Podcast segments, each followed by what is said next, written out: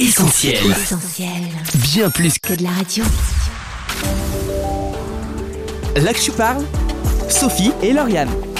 En France, 18% des personnes en situation de handicap sont au chômage, soit le double de la population. Et avec la crise actuelle, l'embauche et le maintien en emploi des personnes en situation de handicap n'est pas facilité. À quoi sont réellement confrontés les salariés en situation de handicap et quelles solutions pour faciliter leur vie au travail? On en parle tout de suite avec nos invités du jour.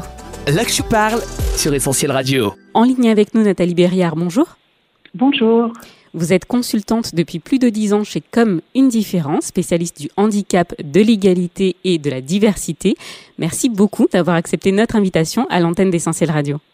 Je vous en prie, c'est un plaisir. On accueille aussi Denis, notre invité du jour. Bonjour Denis. Bonjour. Alors Denis, vous êtes malvoyant et vous êtes éducateur, vous intervenez auprès des jeunes en difficulté. Merci d'avoir accepté de témoigner au micro d'Essentiel Radio. C'est un plaisir d'être avec vous. Alors Nathalie Berriard, on va s'intéresser aujourd'hui au handicap en entreprise. Pour commencer, qu'est-ce qu'on entend par salarié en situation de handicap? Et toutes les situations de handicap sont-elles toujours visibles? On écoute quelques réactions recueillies dans la rue sur euh, ce dernier point et on vous laisse réagir. À l'époque, si, bon, nous on avait des ateliers où on avait des, des personnes aveugles, il y avait des, des- des gens handicapés qui n'avaient pas de jambes, qui avaient... Non, pas toutes. Non. Oui. Non, pas nécessairement. Euh, soit c'est trop visible parce que c'est quelqu'un qui a un handicap, qui, qui a un contrat avec l'entreprise, soit quelqu'un qui souffre d'un handicap mais que euh, peut-être euh, le cache d'une manière ou d'une autre. Non, pas forcément. Non, je pense pas, non. Alors on entend, hein, c'est pas un handicap toujours visible. On parle beaucoup de handicap invisible. Quelle est votre réaction Nathalie Berriard Alors effectivement, euh, on entend la, la personne un peu plus âgée euh, parler d'aveugle. Mhm. Effectivement, on parlait précédemment essentiellement des sourds, des aveugles, des personnes en fauteuil. Et finalement, c'est à peine 5% des situations de handicap au travail. En effet, 80% des situations de handicap sont invisibles, ce qui correspond aux maladies invalidantes, au handicap psychique, au handicap mental, etc. Donc il y a beaucoup de situations qui ne se voient pas et qui sont malgré tout euh, handicapantes, voire très handicapantes au travail. Justement Denis, je me tourne vers vous. En quoi votre handicap, qui est ce qu'on pourrait appeler un handicap invisible, vous handicape euh, concrètement au travail? Alors, ça va être essentiellement dans les déplacements. Je suis amené dans le cadre de, de mes fonctions à beaucoup me déplacer, à aller rencontrer les jeunes là où ils sont. Et du coup, ça va être difficile parce que bien évidemment, je ne peux plus conduire. Donc euh, déjà, le temps de trajet va être multiplié avec les transports en commun, etc. Et puis c'est la difficulté dans les transports en commun parce que quand il y a de la foule, c'est assez compliqué. Souvent, les gens bah, ne comprennent pas parce que j'ai pas une canne Mhm. blanche et il y a rien qui vient alerter. Mais euh, les gens qui viennent de droite, de gauche, ben je vais pas les voir. Je vais rentrer dans des gens, je vais louper des marches, je vais euh, voilà ne pas cerner les personnes qui sont autour de moi, enfin ne pas les discerner. Et du coup, c'est parfois compliqué. Donc c'est surtout que les gens ne comprennent pas. Donc ça, c'est pas simple. Et puis, ça va être aussi dans toute la partie euh, rédaction ou- lecture, parce qu'on a des documents à lire ou des rapports à écrire, etc., des courriers à faire. Et là, ça va être difficile parce que ben, quand c'est petit, et puis ben, pour vous expliquer brièvement, mais sur l'écran, je vois une lettre, je vois pas euh, une phrase ou une ligne, donc il faut prendre le temps de déplacer la tête. euh, ça va occasionner des maux de tête, ça va occasionner de la fatigue parce que le cerveau travaille beaucoup plus que, que quelqu'un qui est voyant. Donc euh, voilà, c'est ce genre de difficulté, ça va être une perte de temps. Donc il faut, il faut prévoir beaucoup plus de temps pour faire toutes les choses, que ce soit déplacement ou rédaction ou etc. Des difficultés euh, concrètes dans votre quotidien, on comprend Denis. Alors euh, lorsqu'il s'agit de trouver un travail, quels sont les freins que l'on peut rencontrer? On écoute les réponses recueillies. Ah, Bien de prouver qu'elle est- qu'elle peut être efficace pour ce poste-là euh, et euh, passer par-dessus des a priori, je pense que c'est ça. Cette injustice, euh, pas forcément un manque de reconnaissance ou même un manque de finalement ses capacités à faire les choses ou faire le travail tout simplement. Le regard des autres. À 95%, euh, les pauvres, ils doivent chercher, chercher et, et- et pas trouver ce qu'ils veulent justement non plus parce qu'il faut trouver une personne handicapée dans un fauteuil, il faut qu'il qu'il ait une place euh, dans un bureau. Euh, C'est pas tout le monde qui peut travailler dans un bureau. À, à part travailler dans un bureau quand vous êtes handicapé, euh, je vois pas bien, vous pouvez travailler, vous pouvez pas monter des escaliers, vous pouvez pas faire de la peinture, vous pouvez pas... euh, Des refus, même non, euh, non visibles, mais des refus qui sont carrément racistes. Et voilà, je, je sais pas quoi dire de plus, mais c'est exactement ça en fait. Ah, ça s'est réduit considérablement le- le- le- les choix. Je pense que ça c'est très bien. Il y a certains postes sur, sur le moteur de recherche d'emploi où Euh, c'est un travail spécifique orienté à personnes avec handicap. Normalement, ce sont des postes très sédentaires. Mm. Le téléphone, le téléconseiller, des choses comme ça complètement. Mais effectivement, je pense que c'est très compliqué. C'est très compliqué, on l'a entendu. Votre réaction, hein, Nathalie Berrière? Alors c'est plus compliqué en effet. Hein. Les personnes en situation de handicap sont deux fois plus touchées par le chômage que la population active dans son ensemble. Donc euh, c'est plus compliqué pour des raisons euh, très diverses. D'abord, l'accès à la formation est compliqué. L'était beaucoup, l'est de moins en moins parce qu'il y a des gros efforts qui ont été faits euh, sur ce sujet-là, mais elle reste compliquée pour certaines personnes en situation de handicap. Et puis ensuite, ben, il y a effectivement, ça a été dit dans le micro-trottoir, le regard des autres et puis surtout le stéréotype, oulala, ça va être compliqué et euh, dans un contexte économique euh, comme il l'est encore plus aujourd'hui, mais comme il l'est déjà depuis quelques années, ben, le c'est compliqué, ça va nous prendre du temps, ça va nous coûter, euh, ça fait peur aux entreprises. Et finalement, quand elles passent le pas, elles s'aperçoivent que c'est pas toujours si compliqué, qu'il y a énormément d'aides et de moyens pour que ça ne coûte pas à l'entreprise et finalement, celles qui tentent euh, l'aventure s'aperçoivent que c'est une richesse aussi euh, pour le collectif de travail. Et pour vous, Denis, est-ce que vous avez rencontré des difficultés euh, lorsqu'il s'est agi de trouver un travail ou alors pour une évolution professionnelle Avez-vous eu des freins ou pensez-vous en avoir par rapport à votre handicap? Alors moi j'ai eu cette chance que j'étais déjà employé lorsque la maladie s'est déclarée. Donc euh, du coup, j'ai j'ai pas eu toutes ces difficultés pour chercher. J'avais un poste euh, pérenne, donc il n'y a pas eu de difficulté.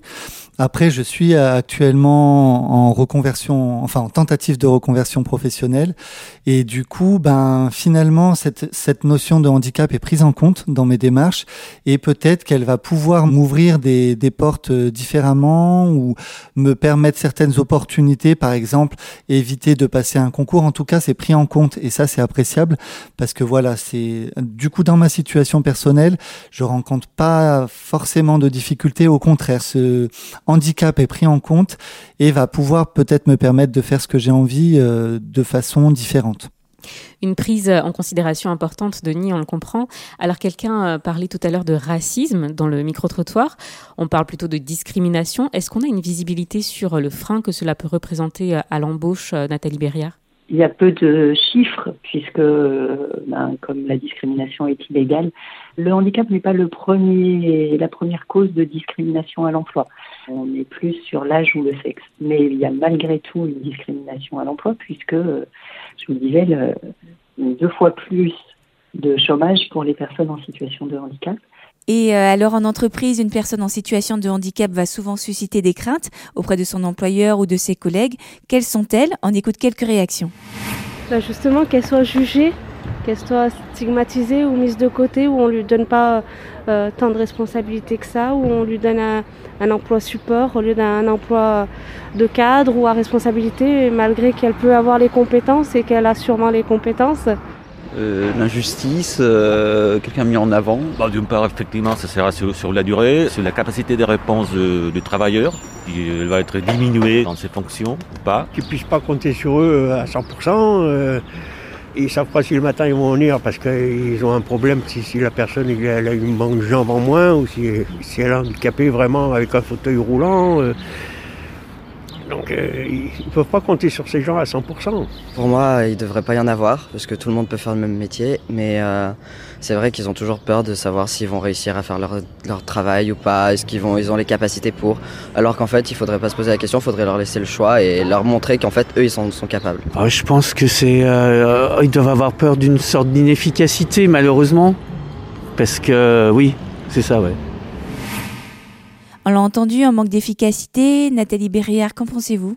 Alors, il y, a, ce type de peur et du coup de discrimination, d'exclusion. Et puis, il y a aussi de la bienveillance, euh, mais l'enfer est pavé de bonnes intentions. J'ai une petite anecdote sur euh, une chaîne de magasins de vêtements qui avait une mission handicap et qui avait la volonté d'intégrer des personnes en situation de handicap. Euh, la responsable de la mission handicap recrute une candidate qui euh, avait une agénésie du bras droit, donc euh, pas de, bras droit euh, de naissance.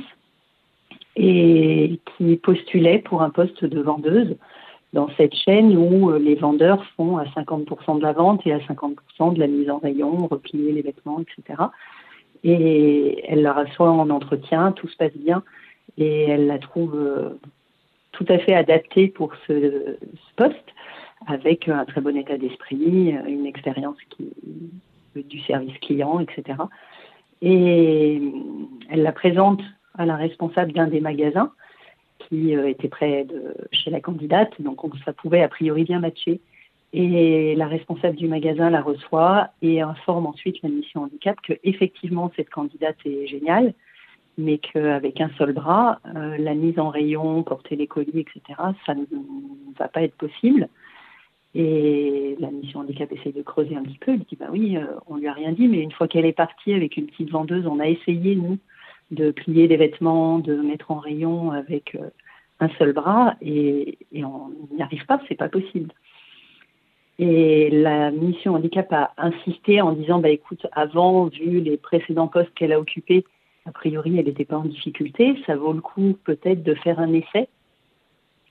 L'essai a été fait un petit peu en, en tordant le nez parce que la, responsable du magasin avait l'impression de perdre son temps. Et finalement, effectivement, étant donné que c'était une malformation de naissance, la personne avait compensé et euh, était tout à fait en capacité de faire des choses que nous, nous sommes incapables de faire euh, avec un seul bras. Et euh, elle est en poste maintenant depuis un an et demi, deux ans, et, et tout se passe très bien. Donc c'est vraiment des peurs qui sont pas forcément malveillantes. On n'a pas voulu la mettre en difficulté, donc on lui a pas dit que ça paraissait compliqué. Et pour finir, ben, on l'a exclu d'office. Hmm. Donc c'est justement ce genre de crainte et de frein qu'on essaye, nous, de, lever. Alors Denis, de votre côté, est-ce que vous avez rencontré ce genre euh, de difficultés Est-ce que vous avez eu euh, des remarques peut-être de vos collègues sur euh, votre efficacité au travail? Alors pas du tout, je suis au sein d'une équipe vraiment bienveillante, c'est-à-dire qu'au contraire, quand ils imaginent qu'il peut y avoir une difficulté, ils sont souvent disponibles pour pouvoir m'accompagner, mais je pense que ce qui est, ce qui est très important, et moi j'ai eu cette chance aussi que justement j'étais déjà en poste quand euh, le handicap est arrivé, c'est que hum, il faut beaucoup parler, communiquer et expliquer les difficultés qu'on peut rencontrer. Et je crois que par rapport à ce que j'entendais dans le micro-trottoir, des, des, personnes qui disent oui, il y en a certains qui vont être, hum, certains patrons qui vont se dire est-ce qu'ils vont arriver à l'heure, est-ce qu'ils vont, est-ce qu'on peut vraiment compter sur eux?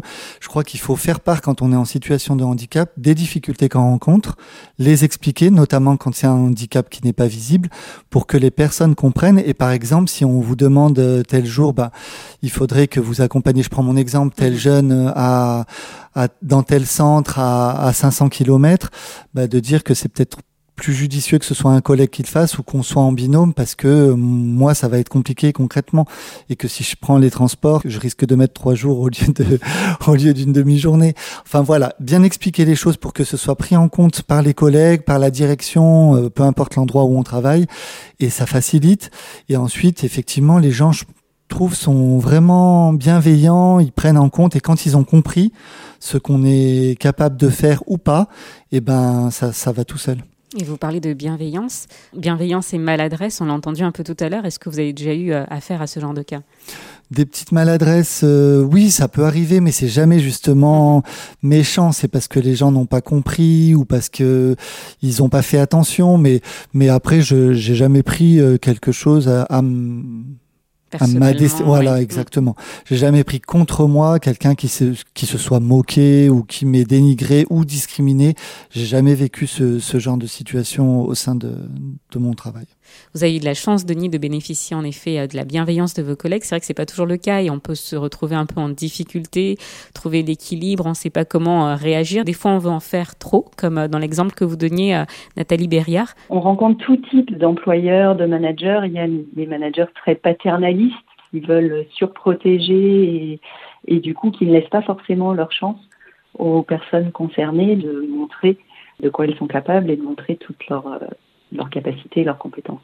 Alors on l'aura compris, parler, communiquer, c'est une des clés pour euh, lutter contre les préjugés.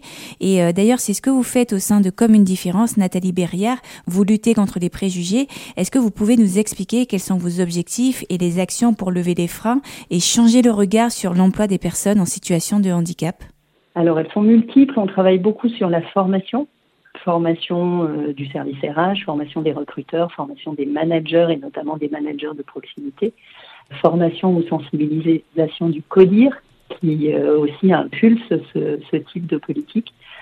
Et puis beaucoup d'actions de sensibilisation à tous les niveaux, hein, donc des outils de communication, des événements euh, de communication autour de cette thématique-là pour permettre de changer le regard et de se mettre parfois soi-même en situation de handicap et de se rendre compte que bah, finalement, oui, il y a des contraintes qui peuvent être compensées et il y a aussi beaucoup de compétences et beaucoup de qualités. Alors, il est souvent question d'intégration. Comment euh, favoriser celle-ci? On écoute un dernier extrait de notre micro-trottoir.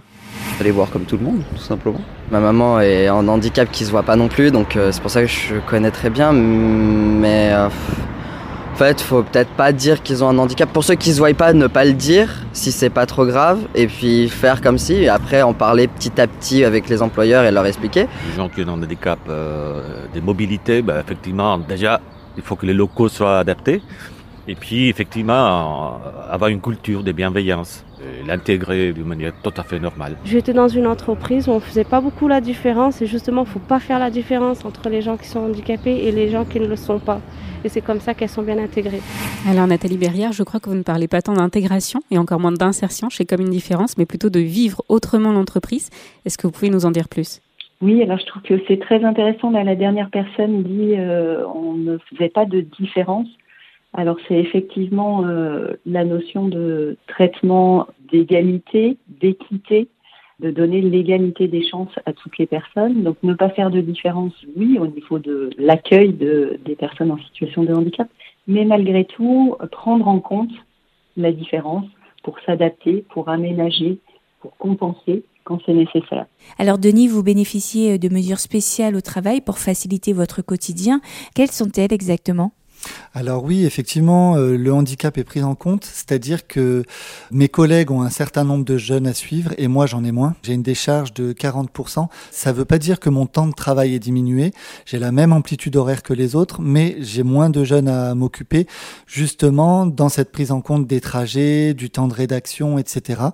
Donc heureusement, parce que sinon effectivement je, ne parviendrai pas à faire euh, un travail de, qualité. Donc j'estime faire le même travail que les autres mais en quantité inférieure. C'est ça, c'est dans ce sens-là que c'est pris en compte. Et puis il y a des aménagements comme euh, voilà un grossissement de l'ordinateur, euh, des un bureau qui est adapté au niveau de la luminosité, etc. Et puis, euh, mon administration a pris en compte également les transports. Alors, je suis extrêmement en difficulté pour me déplacer quand il fait sombre, c'est-à-dire que je suis quasiment en situation de cécité. Euh, par exemple, quand je rentre d'un endroit lumineux avec la lumière naturelle et que je rentre dans une pièce, ça le fait à tout le monde d'être un petit peu perdu, mmh. mais moi, ça dure et c'est vraiment une forme de cécité, c'est-à-dire que je ne vois rien du tout. Donc, euh, quand il fait sombre, je peux pas me déplacer du tout. Donc ça, c'est pris en compte dans mon emploi du temps également. En hiver, notamment, les journées sont courtes. Je dois être chez moi à partir du moment où la nuit est tombée. Et si c'est pas le cas, que par exemple je suis euh, pris sur euh, un accompagnement, etc., que je peux pas faire autrement, à ce moment-là, il y a un taxi qui est mis en place pour pouvoir me raccompagner. Donc ça me donne la latitude de pouvoir organiser mes journées soit en commençant plus tôt et en partant plus tôt pour être chez moi avant la nuit, soit si ce n'est pas possible, d'avoir cette sécurité en disant bah je resterai pas euh, tout seul sur le trottoir sans pouvoir rentrer chez moi, mais d'avoir euh, une société de taxi qui vient me récupérer pour me raccompagner à la maison.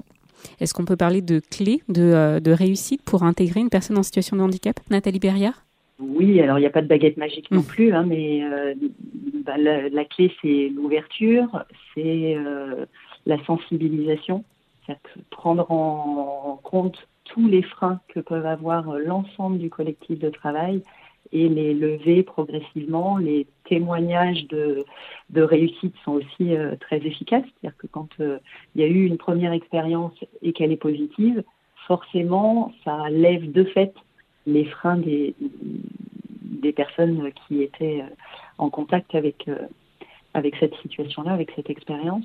Donc on essaye de faire profiter de notre expérience et puis euh, de favoriser les témoignages et les, les premières tentatives. Nathalie Berriard, en général, euh, quels sont les retours que vous avez suite à vos interventions? Est-ce que les salariés se trouvent plus confiants pour accueillir euh, leurs collègues, les responsables mieux sensibilisés? Alors, ils sont souvent très surpris. Alors, on essaye pour lever les freins, les stéréotypes, les, préjugés, ben, d'apporter des chiffres ou euh, des expériences vécues. Et du coup, ça les met face à, une réalité par rapport à, à des stéréotypes qu'ils pouvaient avoir.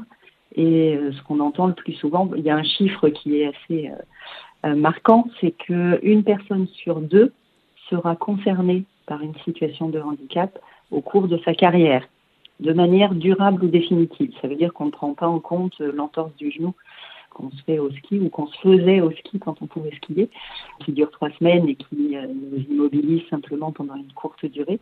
On ne prend en compte que les, situations de handicap qui vont durer plus de six mois euh, ou qui malheureusement vont être définitives. Et le chiffre, c'est une personne sur deux. Ça veut dire qu'on est tous concernés ou tous potentiellement concernés à différents moments de, notre carrière et, souvent davantage malgré, tout en vieillissant. C'est une première prise de conscience que bah, moi, je ne suis pas née handicapée, donc euh, je me sentais préservée et protégée et que finalement, bah oui, je peux euh, demain euh, avoir un accident, demain avoir une maladie invalidante et moi aussi me trouver en situation de handicap. Et puis après, on leur fait prendre conscience que le handicap au travail, c'est pas forcément une pathologie grave. C'est-à-dire qu'un maître nageur qui va devenir allergique au chlore, il peut être reconnu travailleur handicapé puisqu'il est bien en situation handicapante dans le cadre de son travail. Et du coup, ça élargit la vision et la représentation que l'on a sur, euh, sur les travailleurs handicapés. Au sein de Comme une différence, Nathalie Berriard, vous avez lancé euh, la mission End Escape, un escape game digital, une innovation pour une meilleure sensibilisation. Alors en quoi ça consiste exactement? Alors oui, euh, l'année dernière, il a fallu s'adapter et on a travaillé sur un outil de sensibilisation innovant qui permet, bah, l'escape game, c'est en loisir quelque chose qui, marche bien depuis quelques années, qui permet en principe d'être enfermé dans un lieu qui est scénarisé, donc c'est un sous-marin, une pyramide, une prison, etc. Et on doit résoudre en équipe, euh, en général des équipes de 5-6, euh, un certain nombre d'énigmes pour pouvoir sortir dans un temps euh, défini, qui en général est une heure, pour pouvoir sortir de cette pièce. Là, on a travaillé différemment. Euh, on est sur un format digital où les personnes se connectent à une euh, visio, euh, Zoom, Teams ou autre. On est maintenant très habitué de ces outils-là. Ils sont là aussi en équipe de 5-6 personnes. On leur a au préalable envoyé un mail avec chacun un rôle, donc responsable comptable, responsable commercial, etc., etc. Et dans chacun des rôles, sur les six personnes, quatre sont mis en situation de handicap. Donc on a une personne qui est daltonienne, qui aura du coup du mal à, faire les, énigmes autour des couleurs. On a une personne dyscalculique qui va avoir du mal avec euh, la suite de nombres, avec euh, les calculs. On a une personne diabétique qui va devoir euh, quitter la visio, donc elle va fermer et sa caméra et son micro pendant une minute pour simuler le fait qu'elle doive pratiquer ses soins et une quatrième personne qui euh, a des difficultés visuelles et deux autres personnes qui ne rencontrent pas de situation handicapante, mais qui vont être leurs collègues. Et donc euh, les six joueurs vont jouer ensemble. L'animateur de jeu, le game master, va passer à l'écran six espaces où ils vont devoir euh, chercher des indices. D'abord trouver l'énigme et ensuite ben, résoudre l'énigme au moyen des différents indices qu'ils vont trouver dans l'espace. Pour ça, on a mis en place un système de réalité augmentée où euh, ils auront au préalable euh, téléchargé une appli qui s'appelle ArgoPlay qui va leur permettre de scanner, comme on prend une photo en fait sur l'écran de leur, ordinateur, un certain nombre d'indices et euh, il y a des indices sonores, donc il y a des petits personnages qui vont parler et leur donner ou pas des informations, parce qu'il y a des petits pièges aussi. Il y a des indices visuels, il y a euh, différentes, il y a un petit, système de vidéo également, qui leur permet de résoudre ensemble le C'est-à-dire qu'on les encourage à collaborer, à dire ce qu'ils ont trouvé, ce qu'ils voient, ce qu'ils pensent. Il y a notamment une suite de nombres où on voit tout de suite que certaines personnes sont très à l'aise et la trouvent tout de suite, alors que d'autres, ça sera plus laborieux. Et progressivement, ils vont euh, passer d'une étape à l'autre. Alors on a euh, les chiffres clés du handicap, par exemple, qui vont leur permettre ben, de découvrir les quelques chiffres que je vous ai donnés. 80% de handicaps sont invisibles, 50% des personnes seront concernées. On a euh, également une étape sur les activités de la mission handicap, sur le recrutement, sur le maintien dans l'emploi, sur la sensibilisation. C'est-à-dire que tout au long de ces 40 minutes de jeu, on va aborder les principales thématiques du handicap au travail et justement euh, lever certains stéréotypes, lever des freins et permettre, en fait, le moment le plus important, parce que le jeu c'est presque un prétexte pour les faire venir, le, le moment le plus important c'est le débrief qui a lieu à l'issue du jeu, qui va durer une quinzaine de minutes, où euh, on va ancrer les différents messages qu'ils auront trouvés dans le jeu et euh, leur permettre d'échanger aussi sur ce sujet-là. Et c'est là qu'on s'aperçoit effectivement que ce moment de sensibilisation, cette heure qu'on va passer ensemble, change vraiment les regards et favorise euh, l'intégration demain de nouveaux collègues en situation de handicap avec eux. Une innovation effectivement très intéressante. On a parlé de réalité augmentée, de sensibilisation, de jeu de rôle. Vous en pensez quoi, Denis? Est-ce que vous pensez que ce type d'innovation peut aider à changer le regard sur les personnes en situation de handicap? Alors oui, ça me semble très intéressant parce que je vous l'ai dit, moi je connais pas ce type de difficulté au travail, mais par contre je peux m'en rendre compte plutôt dans la rue quand je croise des gens où là les personnes qui sont pas au courant vont pouvoir réagir de façon parfois je dirais inappropriée. Je me suis parfois fait crier dessus euh, parce que j'avais bousculé certaines personnes ou alors effectivement les personnes sont pas au courant mais je trouve que là par contre il y a très très peu de compréhension euh, de la part des personnes. Et euh, lorsque j'explique, bah, tout de suite, il y a une forme de radoucissement. Mais ça pourrait aider les personnes qui se retrouvent comme ça, parfois un peu agressives envers les personnes handicapées ou qui comprennent pas, à mieux appréhender leur situation, les difficultés qu'elles peuvent rencontrer. Je trouve que ça serait très intéressant. Et c'est très bien que ça se fasse dans le cadre du monde du travail, mais j'aurais envie de dire que si ça pouvait être ouvert à toute la population, ça serait vraiment, ça serait vraiment très bien. Parce que je, je prends encore un petit exemple, mais parfois, euh, des personnes que je ne connais pas et qui ne sont pas au courant vont me tendre la main ou de loin vont me dire bonjour. Et moi, ma grosse crainte, c'est que c'est qu'on me prenne pour quelqu'un de mal poli, parce que c'est vraiment pas le cas. En tout cas, c'est vraiment pas ce que j'ai envie de, véhiculer. Et parfois, je sais que c'est le cas. Il y a certaines personnes qui après un certain temps m'ont dit mais euh, on pensait que tu étais euh, snob ou que tu voulais pas nous dire bonjour ou... mais c'est simplement que je les avais pas vus. Je laisse beaucoup de personnes la main tendue parce que forcément je ne la vois pas. Et du coup bon là avec le Covid, en ce moment voilà, on est tous sur un pied d'égalité pas de main tendue. Donc euh, là je suis comme les autres. Mais voilà c'est plus ça qui est dérangeant. Et si ces personnes qui pouvaient être amenées à mieux comprendre ce que nous on vit ça serait ça serait parfait ce serait parfait, en effet, Denis. Alors, on arrive déjà à la fin de cette interview. Des derniers conseils euh, pour ceux qui aimeraient euh, faire du handicap une richesse en entreprise, Nathalie Berrière Alors, d'oser. Hmm. Oser rentrer en relation avec les personnes en situation de handicap. Parce qu'en France, euh, on est assez peu confronté dans l'enfance, même si ça progresse là aussi. Beaucoup de jeunes adultes n'ont jamais rencontré de personnes en situation de handicap et se trouvent du coup un peu démunis, un peu inquiets, n'osent pas échanger avec la personne, ont peur de ne pas se comprendre, ont peur de mal faire. Euh, là encore, c'est le plus souvent un excès de bienveillance plutôt que de la malveillance. Donc mon, principal conseil, c'est d'oser, oser recruter, oser euh, aborder la personne, oser échanger. Et le plus souvent, on s'aperçoit que c'est des, c'est des belles, rencontres et, c'est effectivement une grande richesse.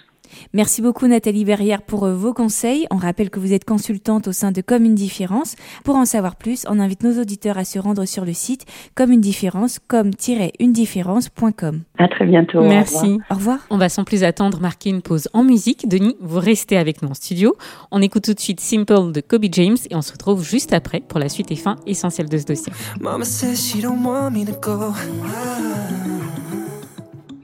Je parle, Sophie et Lauriane. Vous êtes sur Essentiel dans l'actu parle. Aujourd'hui, on parle du handicap au travail, un duo qui ne fait pas forcément bon ménage. En première partie d'émission, nous avons reçu Nathalie Berrière, consultante au sein de Comme une différence. Et c'est en compagnie de Denis, notre témoin du jour, que nous terminons cette émission. Je parle, Sophie et Lauriane. Denis, on le rappelle, si vous êtes avec nous aujourd'hui, c'est parce que vous êtes atteint d'un handicap visuel. La maladie euh, s'est déclarée, vous nous l'avez dit, euh, sur le tard, vers euh, 30 ans, je crois que c'est ça. Oui, c'est ça. Quand le diagnostic a été posé et qu'on vous a appris euh, que c'était irréversible, comment vous avez réagi? Alors, dans l'instant, c'est un petit peu compliqué parce qu'on ne comprend pas tout. Le médecin était lui aussi très bienveillant, donc il, il expliquait les choses sans vouloir trop dire ce qui m'attendait. Du coup, j'ai pas réagi de façon très, voilà, j'étais assez, assez tranquille. Et puis après, comme euh, beaucoup de personnes, je suis allé voir sur internet. C'est La pas- chose à ne pas faire. Voilà, exactement, mais, Mais qu'on fait tous. qu'on fait tous, Mhm, exactement. Et du coup, euh, j'ai compris euh, ce qui attendait, donc la, la cécité à terme. Et bah, ça fait un- une petite douche froide, hein, donc. euh, mais j'ai ce privilège euh, d'être chrétien et de croire que que Dieu fait des miracles encore aujourd'hui. Et ça, c'est une assurance, enfin, extraordinaire parce que, franchement, en toute honnêteté, même si euh, j'aurais souhaité ne jamais apprendre cette nouvelle, bah, j'ai pas été abattu, j'ai pas ressenti une grosse tristesse, une grosse inquiétude. Je me suis dit, bah, au lieu de s'inquiéter, on va voir comment les choses se passent. Et puis, euh, j'ai toujours cette assurance de me dire, je peux faire confiance à Dieu et lui, il peut diriger les choses différentes. Soit me guérir parce que je suis convaincu que je peux être guéri, soit, si c'est pas le cas, ben, me donner la force ou les moyens de pouvoir euh, m'adapter à ce handicap et de pouvoir euh, poursuivre une vie normale. Enfin, normale. C'est compliqué de dire ça, mais en tout cas, une bonne vie en prenant en compte cette difficulté, certes, mais sans être dans des angoisses tous les jours. Et je peux dire que c'est pas le cas. Pour être tout à fait honnête avec vous, une fois, lorsqu'on m'a proposé une formation à la canne blanche, j'ai eu un moment de d'abattement où je enfin je me suis vraiment senti euh, triste et je me suis projeté en me disant mais oh, je vais plus rien voir euh. et là j'ai eu allez on va dire euh, deux jours où j'étais j'ai eu des idées un petit peu un petit peu noires c'est le cas de le dire sans clarté. Et puis et puis je me suis ressaisi en me disant mais l'attitude que tu avais avant cette, euh, cette nouvelle, c'était la bonne parce que finalement, qu'est-ce que ça va changer? De te faire du souci, de t'inquiéter, d'être euh, dans la tristesse, ça changera rien, ça n'apportera rien à l'issue de toute façon. Et puis, je me suis rabattu vraiment sur la parole de Dieu, la Bible, en me disant, il y a des promesses dans cette parole qui sont pour toi aussi. Et je m'y suis accroché et aujourd'hui, c'est ce qui m'aide vraiment à aller de l'avant. Est-ce que vous diriez que cet handicap vous a permis de voir, sans mauvais jeu de mots, d'envisager les choses autrement? Oui, je dirais euh, de poser un autre regard sur ma vie. Ben déjà, sur le plan professionnel, je me dis que ce que je fais actuellement, je ne pourrais pas le faire toute ma vie. Donc ça, euh, c'est à prendre en compte. Et du coup, effectivement, je réfléchis à d'autres choses que j'aurais pas forcément fait. Par exemple, je vais pas me dire aujourd'hui, ben tiens, demain, je vais aller vivre dans un autre pays ou même dans une autre ville, parce que les repères que j'ai aujourd'hui sont essentiels pour moi.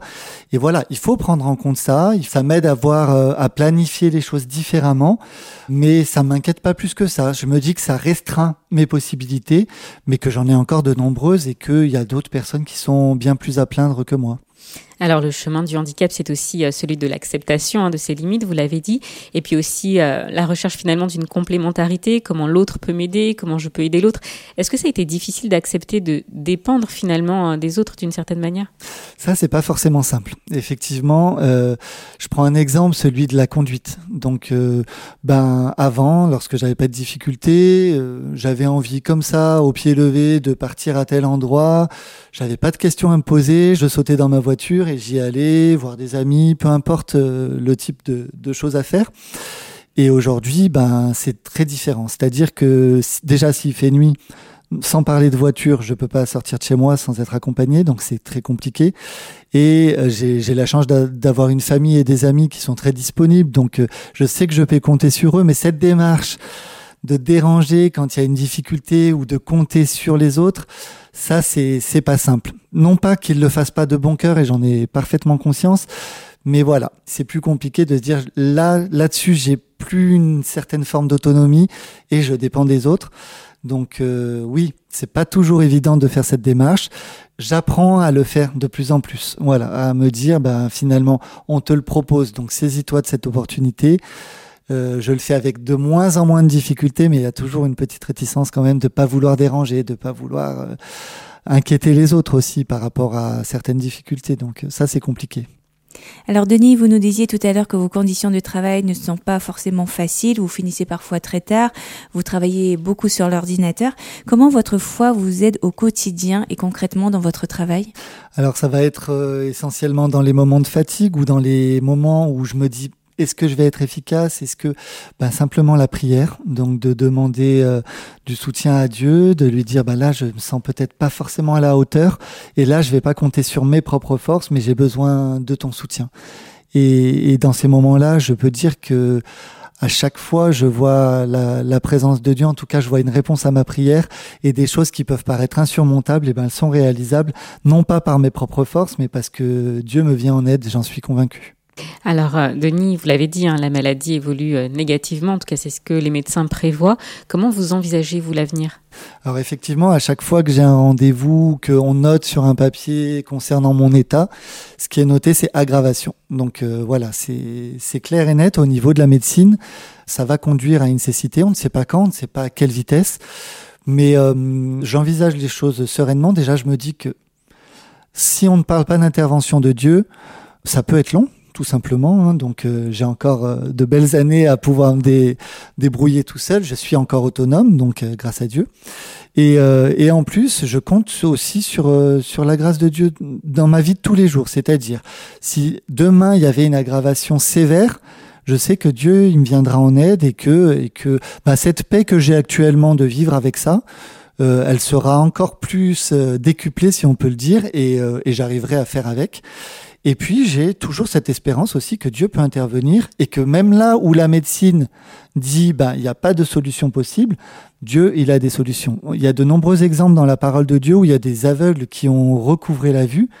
Moi, avant d'arriver à la cécité, je me dis qu'il peut y avoir un retour en arrière de la maladie ou même une disparition de la maladie, même si ça serait vraiment de l'ordre du miracle parce que c'est pas prévu par la médecine. Mais j'y crois. On a l'habitude de finir notre émission par un extrait de la Bible inversé. Quel est celui qui vous aide à tenir bon au quotidien, Denis? Il y en a beaucoup. J'ai envie de dire qu'à chaque fois que, que je lis la parole de Dieu, il y, a, il y a des versets qui me sautent aux yeux et qui sont intéressants. Mais il y en a un particulièrement que, que j'affectionne qui dit Fortifie-toi et prends courage, ne sois pas effrayé ni épouvanté, car l'Éternel ton Dieu est avec toi où que tu ailles. Et je trouve que par rapport à ce qu'on vient d'échanger, c'est vraiment adapté parce que sur l'évolution, sur qu'est-ce que je vais être en capacité de faire ou pas, ben, quand on entend ces paroles, c'est très rassurant. Effectivement, très rassurant, très encourageant. Denis, merci beaucoup mm. pour votre témoignage. Et on est sûr que toutes ces paroles encourageront aussi euh, nos auditeurs, euh, quelle que soit la situation. En tout cas, merci et peut-être à bientôt sur Essentiel Radio. Ben, merci à vous, c'était un plaisir d'être avec vous. Merci beaucoup. Merci. Au revoir. Au revoir. Là que tu parles, Sophie et Lauriane. L'actu parle, c'est fini pour aujourd'hui. Retrouvez cette émission en podcast sur essentielradio.com, sur SoundCloud ou alors sur notre appli. Rendez-vous également sur les réseaux sociaux pour liker et partager cette émission. Et n'hésitez pas à faire entendre votre voix sur Messenger ou sur WhatsApp au 07 87 250 777. On salue Mathieu à la technique et Irène qui nous ont aidés à préparer cette émission. On vous dit à la semaine prochaine et en attendant, bonne écoute sur Essentiel. Salut Là que parle, Sophie et Lauriane. On retrouve, tous nos programmes sur essentielradio.com.